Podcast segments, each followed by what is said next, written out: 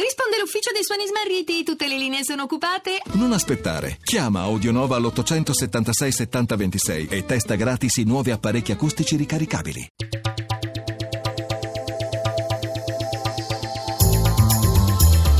GR1 Economia.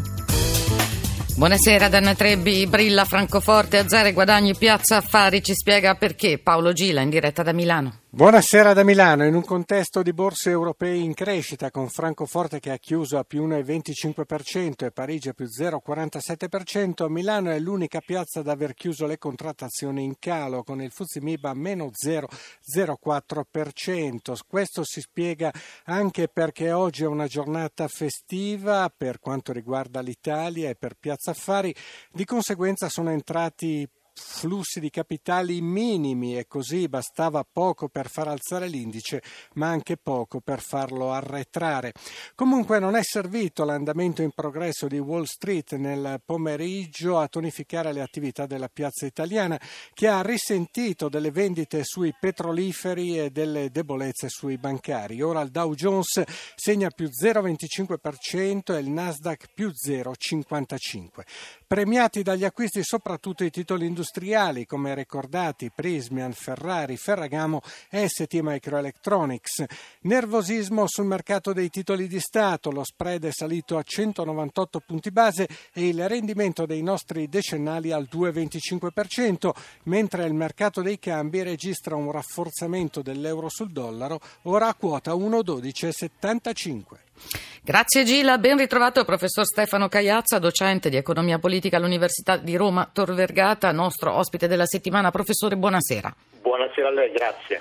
Professore, soffermiamoci sulla relazione annuale di Banca Italia che parla di redditi alle famiglie in aumento dell'1,6% nel 2016 e anche di consumi in aumento dell'1,3% sempre rispetto nell'anno scorso, però se facciamo il paragone con il 2007 le, i redditi erano più alti dell'8,1% e i consumi del 4,7%. Di questo passo aveva fatto notare l'altro giorno il governatore di Banca Italia eh, possiamo arrivare a livelli precrisi in, a metà del prossimo decennio.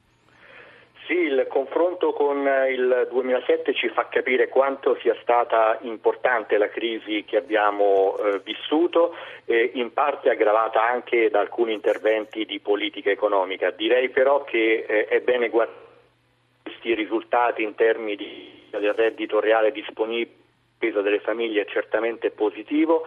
Eh, vorrei sottolineare però un aspetto che lo stesso governatore sottolinea, e cioè che la politica economica deve guardare certamente la crescita media dei redditi e dei consumi, ma anche la crescita mediana. Detto in altri termini, bisogna eh, aiutare anche coloro che non ce la fanno, che sono a rischio di povertà o di esclusione sociale, visto che sempre il governatore ci dice nella sua relazione l'Italia è il terzo paese con rischio di povertà eh, più alto alto nell'Unione Europea preceduto solamente da Grecia e Spagna. Credo sia un imperativo etico quello di occuparsi delle persone più in difficoltà sia per la politica che per la politica economica.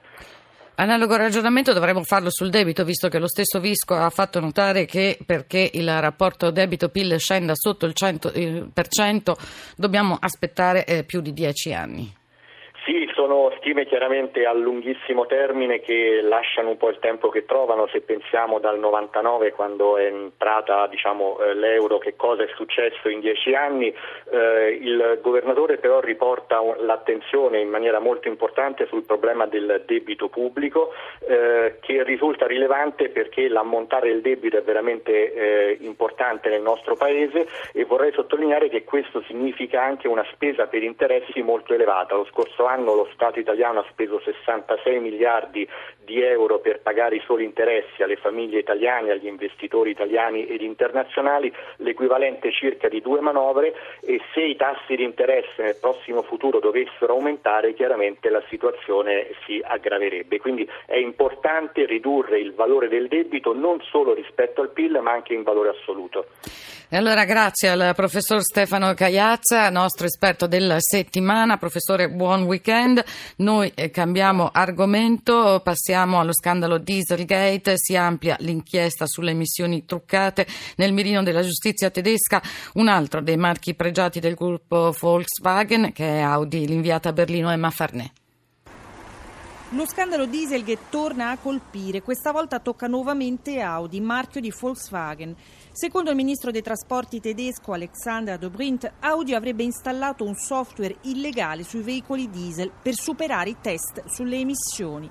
Sono 24.000 i veicoli da richiamare, i modelli costruiti tra il 2009 e il 2013 con motori V6 e V8 diesel, 14.000 in Germania, 10.000 in altri paesi europei. La causa di Ingolstadt assicura Audi continuerà a collaborare con le autorità e si scusa con i clienti. Si impegna poi a correggere il più velocemente possibile le anomalie riscontrate. Intanto dal governo tedesco arriva un appello. Mi aspetto che le case automobilistiche usino le proprie competenze non per escogitare frodi e che prendano sul serio la salute dei cittadini, dice la ministra della Salute Barbara Hendricks, che aggiunge Mi aspetto anche che il costruttore sostenga i costi dei richiami. Intanto, a seguito della notizia del richiamo, la Procura di Monaco ha ampliato la sua inchiesta per frode anche sui veicoli venduti in Germania e in Europa. Nel 2016 Audi ha speso circa 2 miliardi di dollari per i problemi legati al Dieselgate negli Stati Uniti, dove la casa di Ingolstadt aveva venduto circa 83.000 vetture con software illegali. Torniamo in Italia, lenta ripresa del turismo della natura anche nelle zone terremotate per il ponte del 2 giugno e quanto emerge dai dati della Coldiretti ce ne parla il responsabile campagna amica Elisabetta Montesista al microfono di Gelsomina Testa. Allora, in questo ponte sicuramente un italiano su tre è andato in gita al mare o nel verde, negli agriturismi, ma sono anche 8 milioni a quelli che hanno approfittato dell'intero ponte e non soltanto della gita in giornata. Abbiamo una lenta ripresa e questa è una notizia positiva anche nelle zone colpite dal sisma, quindi nei 444 agriturismi che si trovano nelle aree dell'Assio Abruzzo Umbria e Marche i turisti sono diciamo tornati. E eh, quali sono le zone eh, più eh, favorite dai vacanzieri? Sicuramente il mare, la montagna, ma abbiamo una ripresa e un ritorno nelle zone di campagna, negli agriturismi in mezzo al verde dove le, le, persone hanno la possibilità di dedicarsi anche ad attività sportive, a picnic, a eh, tutte quelle attività un po' più diverse ma che tornano alle tradizioni. Una giornata in un agriturismo con un picnic eccetera in famiglia eh, sono sufficienti 100 euro. In assistenza Cristina Pini, Mauro Zaninotto in regia, Danna Trebbi, buon proseguimento d'ascolto.